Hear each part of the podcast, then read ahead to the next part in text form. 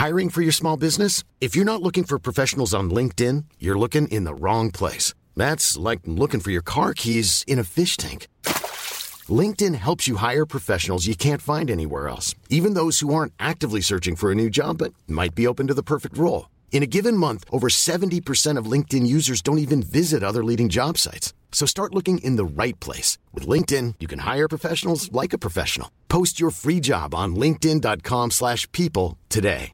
Hey, I'm Ryan Reynolds. Recently, I asked Mint Mobile's legal team if big wireless companies are allowed to raise prices due to inflation. They said yes. And then when I asked if raising prices technically violates those onerous two-year contracts, they said, what the f*** are you talking about, you insane Hollywood ass?" So to recap, we're cutting the price of Mint Unlimited from $30 a month to just $15 a month. Give it a try at mintmobile.com slash switch. $45 upfront for three months plus taxes and fees. Promoting for new customers for limited time. Unlimited more than 40 gigabytes per month. Slows. Full terms at mintmobile.com. Hey, it's Paige DeSorbo from Giggly Squad. High quality fashion without the price tag. Say hello to Quince. I'm snagging high-end essentials like cozy cashmere sweaters, sleek leather jackets, fine jewelry, and so much more. With Quince being 50 to 80% less than similar brands. And they partner with factories that prioritize safe, ethical, and responsible manufacturing. I love that. Luxury quality within reach. Go to quince.com slash style to get free shipping and 365-day returns on your next order. quince.com slash style.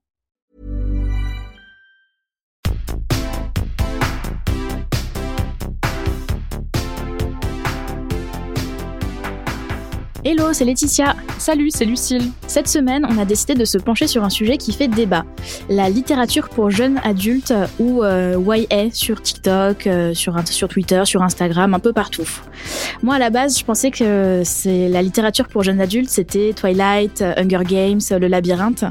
Mais ça, c'est probablement parce que je suis un peu trop pure pour ce monde, parce qu'en réalité, de plus en plus dans la littérature pour jeunes adultes, il y a des trucs qui sont très, très, très problématiques pas dans le sens où ces livres sont nuls, quoique, mais plutôt dans le sens où la représentation des histoires d'amour et des femmes en général sont catastrophiques. On parle de sexisme, de misogynie, de violence conjugale banalisée, de zéro notion de consentement. On aurait pu parler d'After, qui est quand même un champion toute catégorie dans, la catégorie, mais on a choisi de parler de Beautiful Disaster. Euh, Lucille, tu as lu le livre, tu me racontes? C'est ça. Bah donc euh, Beautiful Disaster de Jamie McGuire, c'est un livre qui est sorti en 2020 en France, euh, et c'est l'histoire d'Abby, une jeune fille un peu coincée au début du livre en tout cas, qui porte des petits cardigans, c'est très bien précisé, et de Travis, le beau gosse de l'université, qui fait aussi des combats clandestins dans les sous-sols du campus pour arrondir ses fins de mois. Et le duo fait un pari. Euh, la jeune fille perd, elle devra passer un mois à vivre avec Travis chez lui. Déjà, moi j'ai une question. Qui sont ces gens qui font des paris sur leur logement, sachant qu'à la base elle paye quand même pour avoir une chambre étudiante. C'est ça. C'est quoi l'idée de passer euh, un mois dans la chambre d'un mec euh, dont elle dit clairement qu'elle a pas envie de faire quoi que ce soit avec. Et en plus, il a pas de couchage supplémentaire, donc c'est carrément dans son lit. Euh, à ce moment-là du livre, ils sont amis. Bien sûr. Très très vite, on n'arrête pas de dire euh, elle a pas envie de lui, euh, elle a pas envie parce que c'est un womanizer qui se tape donc plein de meufs. Et, euh, et du coup, elle lui dit, en fait, ils mettent en place une sorte d'amitié où malgré tout, ils font quand même plein de trucs ensemble et elle dort dans son lit. Moi, j'ai pas beaucoup d'amis comme ça. Hein, je t'avoue, je passe pas un mois à dormir dans le lit d'un pote. euh, surtout que bah, si si vraiment c'est un, un mec à femme, un espèce de queutard, euh, où est-ce qu'il les emmène toutes ces conquêtes? Alors dans le fauteuil du salon, c'est vraiment s'est vraiment expliqué dans le bouquin. Euh, le c'est pas le canapé, c'est le fauteuil du salon. Et donc euh, elle l'entend même plusieurs fois euh, baiser avec des meufs, en particulier dans des plans à trois a priori épiques. Les joies de la colocation. C'est ça. Mais c'est en fait ce- leur amitié, elle vient définir le fait qu'elle n'a donc pas envie de sexe avec lui et vraiment jusque très très tard dans le livre, elle arrête pas de dire on est amis, elle le repousse même carrément. Euh, lui aussi euh, est un petit peu entre deux là-dessus et malgré tout, régulièrement, il vient forcer, il vient faire du forçage euh, physique. J'ai un petit extrait si tu veux. Avec plaisir. Alors donc vraiment des pages avant, ils arrêtent pas de préciser, elle arrête pas de lui dire qu'elle ne veut surtout pas coucher avec lui. Et là, elle se change, elle vient de prendre une douche.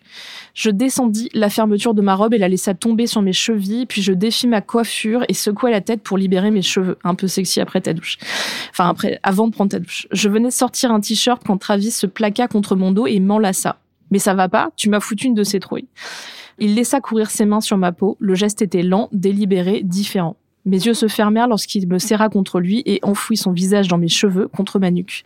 Je sentais sa peau nue contre la mienne et il me fallut un moment avant de protester. Il écarta mes cheveux et laissa courir sa bouche sur mon cou, puis d'une épaule à l'autre et défit mon soutien-gorge au passage.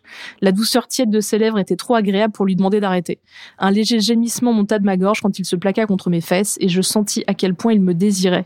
Je retins mon souffle, deux fins morceaux de tissu, voilà la seule chose qui nous empêchait désormais de franchir le pas et de faire ce que j'avais refusé à peine quelques instants plus tôt. On est, très bien sur la notion de consentement du coup, parce que euh, le mec rentre dans la salle de bain pendant qu'elle est en train de se doucher, il se colle à elle, il la sans lui demander quoi que ce soit, alors qu'elle a dit plusieurs fois avant qu'elle ne voulait pas. C'est Et- ça, mais en fait c'est le fameux truc de la fille dit non jusqu'à ce qu'elle finisse par dire oui. Oui, parce qu'elle a pas l'air d'être euh, d'être très contre au final, parce qu'elle dit beaucoup dans, dans le livre qu'elle n'a pas envie, mais au final, euh, est-ce que c'est vrai? Bah, c'est c'est en tout cas le doute et, euh, et, et à fond là-dessus, on n'est pas très sûr. Alors souvent, elle se met en colère contre lui parce que du coup, quand il ramène des meufs à l'appart, elle, elle se prend un peu la douche froide, donc elle est un peu en colère. Régulièrement, leur relation d'ailleurs est méga toxique, c'est-à-dire que elle, elle se met en colère pour ces trucs-là et après ils se parlent pas pendant une demi-journée. Et lui se met en colère pour plein de raisons. Travis, c'est quelqu'un qui est extrêmement colérique et même assez violent. Son personnage de qui fait du free fight dans des campus euh, est raconté, on l'appelle Mad Dog et, euh, et vraiment il défonce les mecs. C'est écrit, il y a plus de scènes de combat et de violence dans le livre que de scènes de sexe ou de séduction. C'est même assez pénible à lire. Et j'ai encore un petit extrait de Travis qui fait une crise de colère. Travis qui du coup euh, est à cran pour une raison X ou Y, euh, ce qui arrive régulièrement. Il a pété un câble, je t'assure. Il a arraché les draps de son lit et les a jetés, ainsi que les oreillers. Il a balancé son poing dans la glace de la chambre, a donné tellement de coups de pied dans la porte que les gonds ont pété.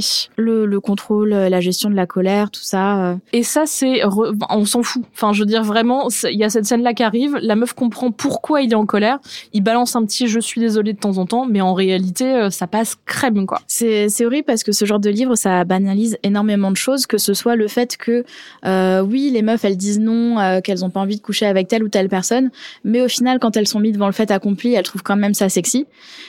Euh, ça banalise la colère et on part du principe que euh, un euh, je suis désolé, ça suffit à excuser euh, beaucoup de dégâts matériels, on va dire. Et encore heureux que c'est juste des dégâts matériels, mais ça peut être traumatisant pour plein de gens. J'ai eu des cas de, de films et de livres où la meuf se fait légèrement bousculer et où si le mec dit qu'il est désolé, bah ça va, tout est oublié. Parce Alors que- ça arrive aussi dans le livre. À chaque fois qu'un mec regarde Abby ou s'approche d'elle, il vient lui défoncer la gueule. C'est-à-dire qu'il vient littéralement leur péter le nez.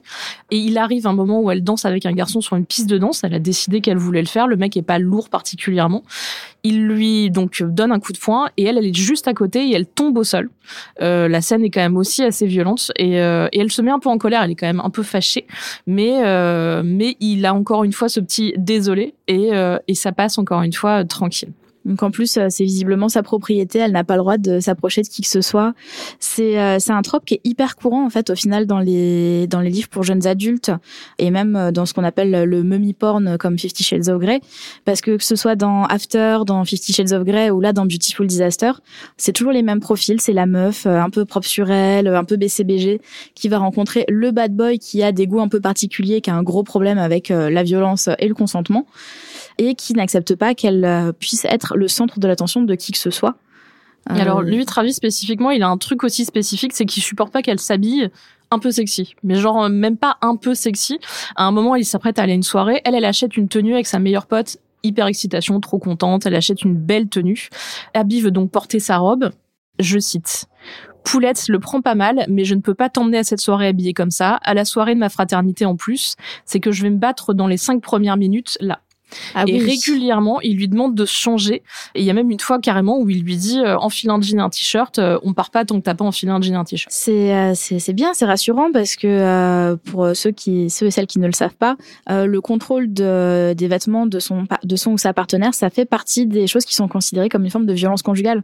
Donc Euh, encore une fois, c'est quelque chose qui est très banalisé, mais euh, mais en théorie, c'est considéré comme un gros red flag dans les relations d'avoir un partenaire qui contrôle ce que tu veux porter. Bien sûr, et moi j'ai trouvé ça vraiment compliqué à lire, même même. Mais ça, pour le coup, les vêtements, ça passe aussi. C'est-à-dire qu'elle comprend que son mec, en fait, il tape tellement tout le monde qu'à un moment, pour éviter qu'il tape des gens, euh, elle accepte totalement ça et donc elle range sa robe qu'elle ne mettra donc jamais. Et en plus, donc ils restent ensemble évidemment. Après, ça finit pas mal, donc euh, donc ça va devenir une habitude dans leur couple. Clairement, il n'y a pas de débat. Quoi. Oui, Euh, ça commence mal et on sait que ce- ça, ça va être sur la durée, quoi. Bien sûr. Et puis il y a un autre truc assez problématique, c'est qu'il y a du sexe sans capote. Euh, leur première fois, donc euh, Abby est bien sûr vierge. C'est un classique, c'est un trope assez classique. Donc Travis, lui, baise avec plein de meufs. Il a un, ce qu'on appelle un body count très très élevé, même dans le livre lui-même. Et du coup, euh, il a une sorte de boîte à capote dans sa dans sa table de nuit. Et pour montrer qu'il aime vraiment Abby, à un moment, il jette toutes ses capotes. Mais du coup, donc ce qui est, qui est extrêmement logique. Et, euh, et donc, quand ils finissent par un moment par avoir envie de faire l'amour, il n'y a plus aucun préservatif dans l'appartement. Qu'est-ce que le couple décide? Évidemment, bah, donc de le faire sans protection. Et là, la scène est un peu bizarre. C'est-à-dire que d'un seul coup, Abby s'arrête et elle se met à compter à voix haute. Et donc, elle utilise la méthode Ogino pour décider que c'est tout à fait OK de baiser sans capote à ce moment-là. Eh ben écoute, euh, pourquoi pas? Pourquoi pas? Euh, C'est bizarre parce que ça, pour le coup, c'est pas, c'est c'est pas dans le film. Oui, Moi, du coup, je me suis penchée sur le cas du film qui est dispo sur euh, Prime Video.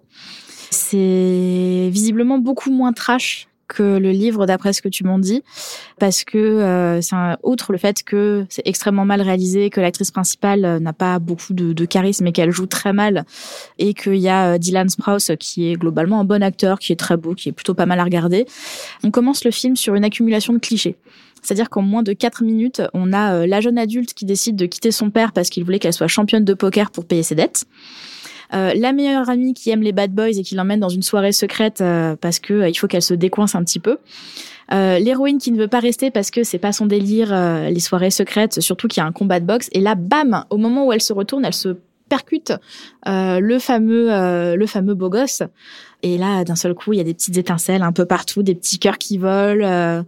pas de façon littérale, mais ça aurait pu être le, chose de, le genre de choses qu'on aurait vu dans le film tellement c'est cliché. Euh, elle termine d'ailleurs la scène avec euh, plein de sang sur son pull parce que euh, elle était un peu trop proche du combat. Et du coup, quand euh, il casse le nez euh, à son adversaire, eh ben, elle se prend une, une faciale de sang. Alors je l'avais pas vu comme ça, mais effectivement c'est c'est pas tout à fait faux euh, parce qu'en fait il vient il vient salir son beau cardigan. Voilà le, le, fa- le fameux cardigan. Par contre, j'ai pas l'impression que dans le film, il y a un moment où, euh, où il laisse entendre qu'elle soit vierge. Euh, elle a l'air d'avoir une, euh, une sexualité qui est plutôt. euh, elle a jamais d'autres partenaires. Elle flirte vite fait avec un étudiant en médecine euh, qui sert un petit peu de caution en mode Oui, regardez, un euh, je triangle suis le amoureux. mec gentil, un triangle amoureux euh, très très rapide, on va dire en tout cas dans le film. Euh, mais à côté de ça, il y a moi une scène qui m'a beaucoup dérangée, c'est justement après ce fameux combat de boxe, quand elle se masturbe sous la douche en repensant à toutes les scènes de violence, parce que c'est bien connu, les scènes de violence et les hommes qui se battent, euh, c'est quelque chose qui est très excitant. Alors ça n'existe pas dans le livre. Il y a plein de scènes qui ont été rajoutées dans le film pour euh, venir dire qu'elle était ok pour le sexe, par exemple, pour venir donner son consentement à l'avance, euh, qui n'existe donc pas du tout dans le livre, qui viennent la sexualiser aussi, euh, ce qui n'est vraiment pas du tout dans le livre. La meuf est vraiment en dehors de ça totalement, à part quand il s'approche trop d'elle et que là, du coup, son corps s'enflamme. Oui, parce que dans le film, il y a cette scène qui est absolument euh, mortifiante, où euh, elle vient de passer donc la première nuit où elle dort dans son lit, et où en fait, euh, dans son sommeil, elle commence à le masturber parce qu'elle pense que son pénis est un chat. et que du coup, elle joue avec. Ce qui n'a aucun sens. Ça n'a aucun sens. Je me suis rarement sentie autant physiquement gênée devant une scène. Euh, je sais pas si le but c'était d'en faire quelque chose de sexy ou de ridicule, mais en tout cas, c'est plus la deuxième option que la première. Moi, je pense que c'est plutôt une comédie, parce que du coup, ils avaient conscience que le livre était extrêmement dark, extrêmement violent. D'ailleurs, techniquement, je trouve que le personnage de Travis, autant dans le livre, il fait très peur. Euh, il est censé être très tatoué, avoir le crâne rasé, euh, être très impressionnant et faire peur à tout le monde. D'ailleurs, globalement, il fait peur. Je crois que dans le film, euh, il est beaucoup plus euh, sympa et même limite drôle, même dans ses Mm. combats. Oui, bah c'est un peu l'impression que j'ai eue aussi dans le livre. Moi, je l'ai trouvé relativement sympathique, un peu problématique, mais pas plus que euh, qu'un Barney Stinson, par exemple, dans I Met Your Mother, euh, ou un Han Solo dans Star Wars. C'est c'est des, des références un peu datées, certes, mais euh, mais voilà, je l'ai pas Il reste trouvé séduisant, quoi. Voilà, il reste séduisant. Euh, mais quand tu m'as raconté le, le livre, euh, moi j'ai en fait eu l'impression vraiment de me retrouver à l'époque où j'ai lu les bouquins de la saga After parce que c'est pareil, on a un héros, euh, donc une héroïne qui est vierge, euh, un héros qui a un, un body count euh, assez impressionnant, qui a un gros problème de violence, mais ça va parce que c'est un poète c'est un poète, donc c'est qu'il a une âme sensible au fond. Au fond de lui, exactement. Voilà. Alors on parle de body count depuis tout à l'heure, c'est souvent dit de façon négative sur les réseaux, c'est dit de façon négative pour les filles de manière générale. Ça n'est pas bien d'avoir eu plusieurs partenaires avant sa belle relation, mais en réalité nous on le compte pas du tout comme ça. En fait, quand on en parle, c'est en général parce que dans le livre lui-même, le personnage couche avec vraiment plein de filles. Oui, c'est vrai que quand euh, dans le, le body count, quand on parle d'une femme, euh, c'est un peu ce dont on parlait dans notre épisode sur les, euh, les légendes urbaines du sexe. C'est associé euh, aux femmes à de petites vertus qui vont se retrouver avec un vagin énorme parce qu'elles ont eu trop de partenaires. Tandis que pour les mecs, c'est vraiment le côté euh, don Juan, euh, grand séducteur. Mais là, c'est vrai que dans ce genre d'œuvre, les mecs revendiquent généralement d'avoir eu plein de partenaires et de très peu les respecter au final parce que dans le film, il y a une scène où Travis couche avec une française. C'est vrai. Voilà, euh, qui, euh, au lieu de lui laisser son numéro de téléphone dans la chambre, va le donner euh, donc euh, à Abby en lui disant euh, tiens, tu donneras mon numéro de téléphone à Travis. Donc elle le lui donne en tant que bonne colocataire qu'elle est. Et lui, il le déchire, il le jette euh, et il dit euh, une femme qui te laisse son numéro de téléphone après avoir couché avec toi, c'est qu'elle veut marquer son territoire. Oui, et non pas euh, créer possiblement une Une relation. relation ou une connexion ou même une, une amitié, sait-on jamais. On sait pas. Mais il y a très très peu de respect pour les femmes en dehors d'Abby et de Travis dans l'histoire. Il y a très très peu de respect. Moi, j'ai noté. En fait, le livre est écrit euh, à la première personne d'Abby. Et j'ai noté à chaque fois qu'Abby croise une meuf, même une qui n'a pas couché avec Travis, euh, il y a un slut shaming qui est fait qui est incroyable. J'ai noté donc le- comment on appelle les filles de manière générale dans le livre. Donc deux blondes pulpeuses, des vraies sangsues, une belle brune à longs cheveux et jupe très courte, la bimbo, ces connasses de sororité ou encore la connasse à MST. Euh, vraiment, tout le bouquin, Abby parle extrêmement mal des femmes. On est à fond dans la sororité, le féminisme. euh, Enfin, surtout qu'elle a une meilleure amie qui est là vraiment présente et pareil, qui est un personnage qui ne sert à rien mais qui est un petit peu sauvé euh, de, de cette méchanceté. Ah bah dans, dans le film c'est exactement pareil parce que à part euh, se disputer et se réconcilier avec son mec Une euh, qui euh, qui est le meilleur ami visiblement de Travis ou son cousin je n'ai pas exactement compris. C'est son cousin, voilà, son cousin. On ne sait pas exactement à quoi ce couple sert voilà on apprend le prénom de, de la fille en question à la toute fin du film. Elle s'appelle America voilà. On le découvre vraiment dans une des avant-dernières scènes du film. Avant ça elle n'est pas nommée donc le film ne passe pas du tout le, le test de Bechdel. C'est une c'est une catastrophe Moi, il y a un truc que j'ai regardé aussi, c'est quand même les avis sur Internet du livre, euh, en particulier sur Babelio. Alors, le livre a quand même 4 sur 5, ce qui est beaucoup, mais il a surtout plus de 1000 notes récoltées. C'est quand même un best-seller, c'est quand même un livre qui s'est bien vendu. Pourtant, euh, il y a quand même des personnes qui viennent apporter des avis dissonants et qui viennent dire que, euh, par exemple, que c'est un lien destructeur, toxique, extrême, porté par des personnages devenus détestables. Euh, Il y a des personnes qui, euh, qui parlent aussi d'un personnage qui est impulsif, hyper violent, alcoolique. C'est un truc dont on n'a pas parlé, mais dans le livre, il y a deux aspects qui sont extrêmement problématiques aussi et vite toxiques. C'est que les personnages boivent énormément, que souvent les scènes un peu de sexe ou un peu sexy, ils sont bourrés. Alors soit lui, soit elle, soit les deux. Et c'est des personnages qui sont joueurs, c'est-à-dire que elle, dont joue au poker, a effectivement ce problème avec la, avec les paris. Et donc dès qu'elle fait un pari, elle va jusqu'au bout. Elle va vraiment, même si c'est absurde, même si ça n'a aucun sens et même si c'est problématique. Dans le livre, en l'occurrence, comme elle fête son 19e anniversaire, on lui propose de boire 19 shots de tequila. Et comme c'est une joueuse, elle va jusqu'au bout, donc pas très loin du coma éthylique. Euh, le personnage de Travis, il est un peu pareil, c'est-à-dire que quand il se bat, il gagne. Et donc du coup, tous ces, c'est vraiment, c'est ils ont des personnalités assez compliquées à appréhender. Quoi. une des critiques que j'ai beaucoup vues sur ces livres, enfin une critique où euh, pas dans le sens négatif, mais dans le sens euh, ça, ça peut pas être si catastrophique que ça, c'est que les gens ils disent oui mais c'est écrit par une femme, donc euh, c'est que c'est des choses dont elles ont dû être témoins, c'est des choses qu'elles doivent apprécier. Est-ce que le fait qu'un livre soit écrit par une femme, ça veut automatiquement dire que les comportements qui sont mis en avant dedans sont ok? Bah ça, enfin pour moi, il y a vraiment des choses qui font partie aussi d'un cahier des charges. C'est-à-dire que c'est pas forcément écrit par des auteurs qui ont tout à fait la liberté d'écrire ce qu'elles veulent.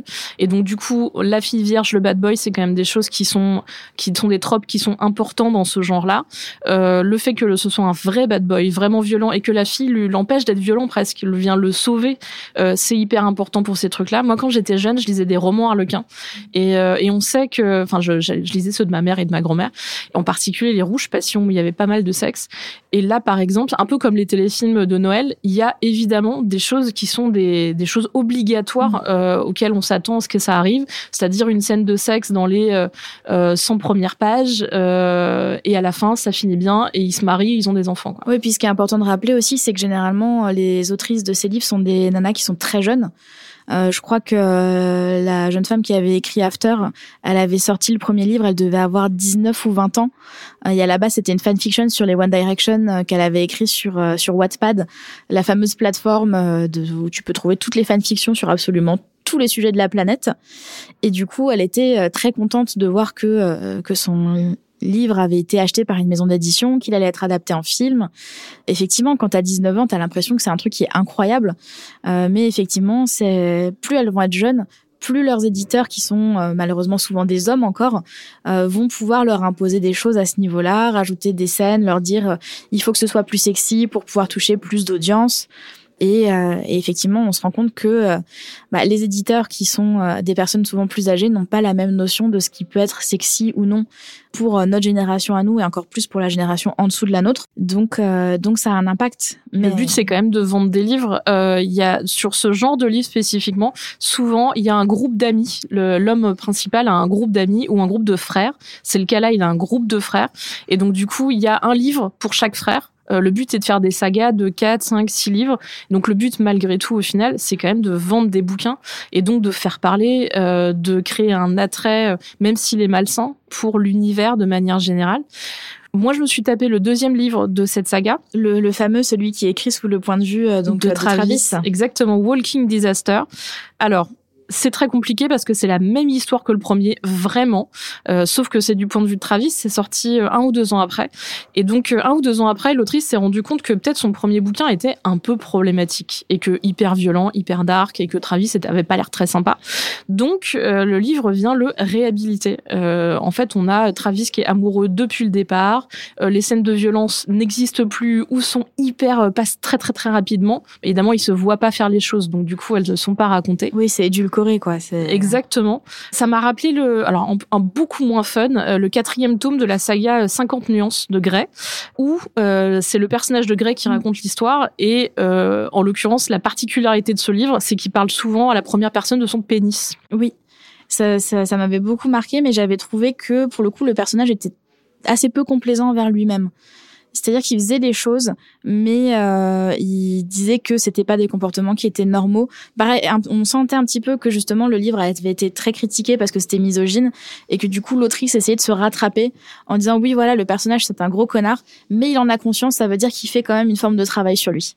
Et puis il y a quand même un côté divertissant. Là, je vous assure que pour Walking Disaster, si vous avez trouvé le premier problématique ou vous avez trouvé ça pas très sexy, le deuxième bouquin est franchement chiant euh, parce que bah, du coup, moi, je les ai enchaînés en plus et la même histoire racontée une deuxième fois, déjà que l'histoire est pas passionnante. faut vraiment avoir envie de se le taper. Ah, c'est vraiment quelque chose qui est ultra populaire dans la littérature pour euh, pour jeunes adultes en ce moment, le fait de faire des deux versions du, même livre, une par euh, le personnage féminin, une par le personnage masculin. Euh, il y avait eu le cas pour Twilight, il y a eu le cas pour After, euh, il y a eu le cas pour pour Fifty Shades of Grey. Mais heureusement, dans la littérature pour jeunes adultes, il y a aussi parfois des livres avec des scènes de sexe qui sont bien faites et où il y a beaucoup de respect. Moi, j'ai notamment le souvenir il y a quelques années d'avoir lu un livre qui s'appelle Gone de Michael Grant. c'est l'histoire d'adolescents qui se retrouvent toute leur ville se retrouve coincée sous une espèce de bulle et tous les adultes euh, sont dématérialisés et rematérialisés à l'extérieur de la bulle. Donc forcément, euh, c'est un peu comme Under the Dome euh, de Stephen King ou la série qui avait été adaptée. On suit les, les, adolescents pendant, pendant plusieurs mois, voire quelques années, donc on les voit grandir. Et à un moment, il y a une scène de sexe où en fait euh, tu es dans la tête de l'héroïne et où elle explique que elle ne veut pas d'une d'une grossesse non désirée, étant donné qu'il y a déjà un des personnages qui est tombé enceinte euh, dans la bulle et que du coup elle, euh, elle interrompt le début du rapport en disant au mec attends stop on continuera pas si on n'a pas de capote et donc là ils trouvent des capotes et ensuite ils reprennent.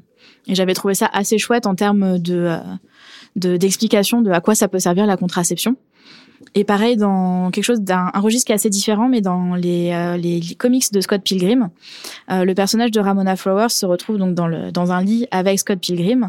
Euh, ils sont en train de s'embrasser et à un moment elle lui dit j'ai changé d'avis, je n'ai plus envie de coucher avec toi. euh, ce qui est très bien parce qu'on a très peu de représentation au final de femmes qui interrompent un rapport qui a déjà commencé. Euh, lui, il lui dit euh, ok, bah c'est pas grave, on peut juste se faire des câlins, moi ça me va très bien. Encore plus rare, un mec qui ne qui ne s'énerve pas quand on lui dit non, tu n'auras pas de sexe. Et elle, euh, elle lui répond euh, c'est bien, je me garde le, le droit de rechanger d'avis un peu plus tard dans la soirée. Donc ça prouve qu'en fait c'est possible d'avoir des, des séquences qui sont assez sexy euh, sans parler de violence, sans parler d'absence de, consentement, sans parler de contraception. Enfin en parlant de contraception justement et en parlant de consentement.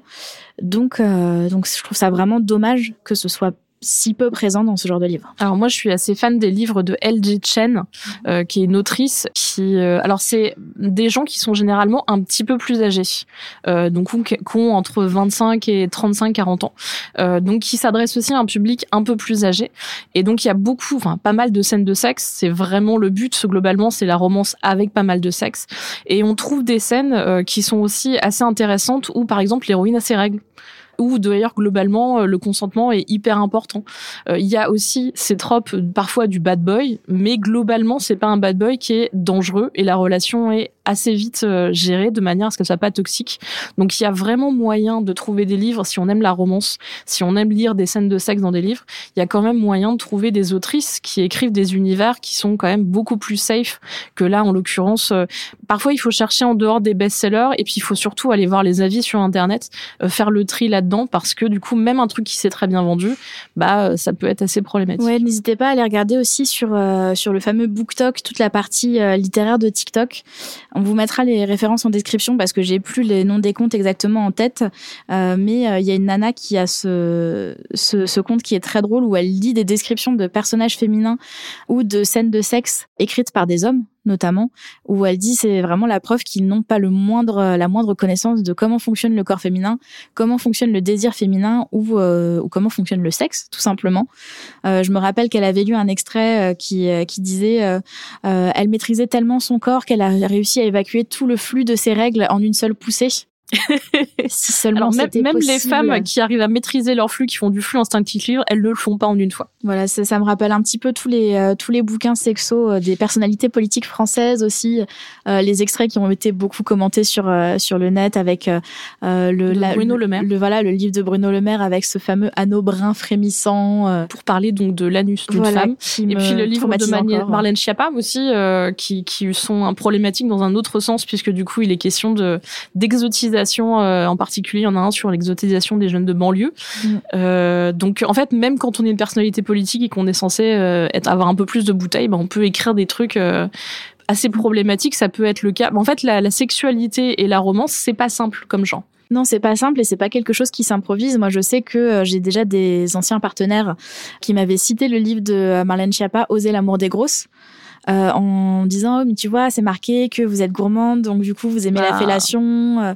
et j'étais là moi euh, non ça me dégoûte d'entendre ce genre de choses ce genre de clichés il y a, y a, un truc dont j'aimerais bien que les, les, auteurs et les autrices prennent conscience, c'est que euh, ce qu'on écrit, c'est des choses qui vont rester pour toujours, surtout maintenant qu'il y a Internet et que tous les livres existent en version numérique et que euh, en particulier quand on s'adresse à un jeune public, c'est hyper important d'avoir conscience de ce qu'on écrit et de la façon dont ça peut être problématique ou non.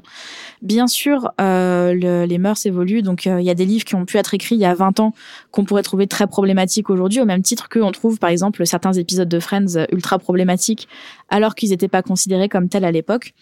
Mais euh, moi aujourd'hui, voir des livres qui sont écrits euh, dans les années 2010-2020 où il n'y a pas de question de consentement, où on parle pas de contraception, où il y a des violences conjugales qui sont ultra banalisées, je trouve ça vraiment dangereux. Non mais ça l'est totalement. Et puis là, on peut se dire, bah du coup, c'est voulu. Il euh, y a, y a pas d'excuse euh, entre guillemets de je ne savais pas ou je n'imagine pas. Je pense que les autrices en général, elles ont probablement lu des livres euh, de ce genre-là avant d'écrire le leur. Et vraiment, il en existe plein qui sont très bien. Donc, euh, quand tu fais le choix d'écrire un truc euh, compliqué sur les violences conjugales, par exemple, bah c'est un c'est un truc que tu as décidé. Je pense en particulier au livre de Colin Hoover Plus jamais, qui va sortir en 2024 au cinéma et qui commence comme une romance, qui est complètement une romance assez classique. En plus, c'est vraiment vendu comme ça. C'est un livre avec la couverture avec des fleurs dessus. Vraiment, c'est très girly et où le livre raconte vraiment, mais au premier degré avec une vraie volonté, comment un couple qui est plutôt beau et romantique devient un couple toxique avec des violences conjugales. Alors évidemment, c'est beaucoup moins sexy et léger que ce à quoi on pourrait s'attendre quand on lit de la romance, mais ça montre aussi que euh, on peut s'attaquer à ces sujets-là et s'attaquer très bien à ces sujets-là euh, et respecter son public et son intelligence. Euh, je pense que vraiment ça vaut le coup de bah, d'aller fouiller encore une fois. Et là pour le coup, c'est aussi un best-seller, donc ça montre que il y a vraiment une volonté de la part des lectrices d'aller aussi avoir du recul sur ces histoires-là. Oui, parce qu'on parle de la, de la responsabilité des auteurs et des autrices, mais il y a aussi une grosse part de responsabilité de la part des éditeurs et des éditrices et des maisons d'édition, parce que si ce sont majoritairement des livres problématiques qui, euh, qui euh, c'est de leur faute aussi, parce que voilà, il y a beaucoup d'auteurs et d'autrices qui sont très jeunes, qui sont attirés par la patte du gain, euh, qui ont écrit des choses pour s'amuser sur Internet et qui finalement se retrouvent avec un deal pour un livre sans forcément savoir ce à quoi ça correspond. Donc, euh, donc voilà, il y, a une, euh, y a une vraie responsabilité à plein de niveaux et ce serait bien que. Euh, on sait que maintenant dans la télé, il y a ce, ce super job de coordinatrice d'intimité. Euh, ce serait peut-être bien qu'il y ait des choses comme ça qui se mettent aussi en place dans la littérature. Bah, surtout que normalement, il y a des relecteurs et relectrices. en général, elles sont remerciées à la fin des bouquins.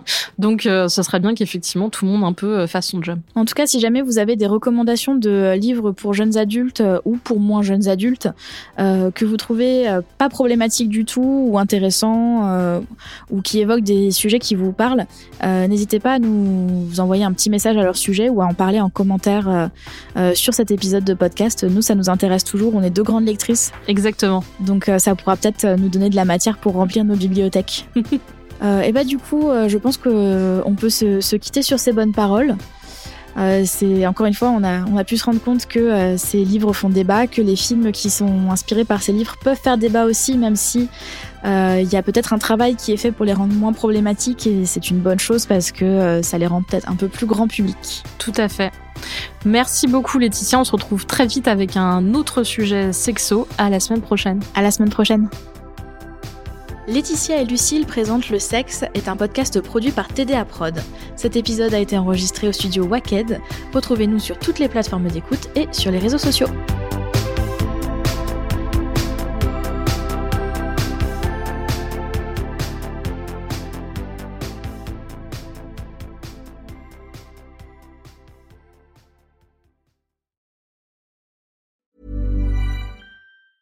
Want to get a chiseled look in the jawline? Sculpt and shape your jawline with added volume from Juvederm Volux XC. Juvederm Volux XC is an injectable gel specifically designed to be robust enough to improve moderate to severe loss of jawline definition. And it is the first and only hyaluronic acid filler approved for the jawline. Add volume to your jawline for a chiseled look with Juvederm Volux XC. For important safety information and to find a licensed specialist, visit juvederm.com that's J U V E D E R M.com. Not for people with severe allergic reactions, allergies to lidocaine, or the proteins used in Juvederm. Common side effects include injection site redness, swelling, pain, tenderness, firmness, lumps, bumps, bruising, discoloration, or itching. There's a risk of unintentional injection into a blood vessel, which can cause vision abnormalities, blindness, stroke, temporary scabs, or scarring. Talk to a licensed specialist to find out if it's right for you. Visit juvederm.com. That's J U V E D E R M.com. Hey, it's Paige DeSorbo from Giggly Squad. High quality fashion without the price tag? Say hello to Quince.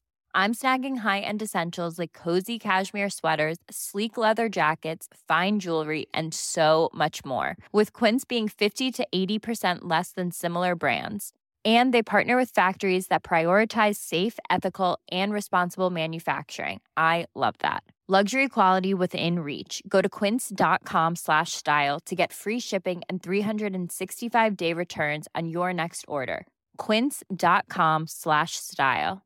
Imagine the softest sheets you've ever felt. Now imagine them getting even softer over time. That's what you'll feel with Bowl and Branch's organic cotton sheets. In a recent customer survey, 96% replied that Bowl and Branch sheets get softer with every wash. Start getting your best night's sleep in these sheets that get softer and softer for years to come. Try their sheets with a 30-night guarantee. Plus, get 15% off your first order at bowlandbranch.com. Code BUTTERY. Exclusions apply. See site for details.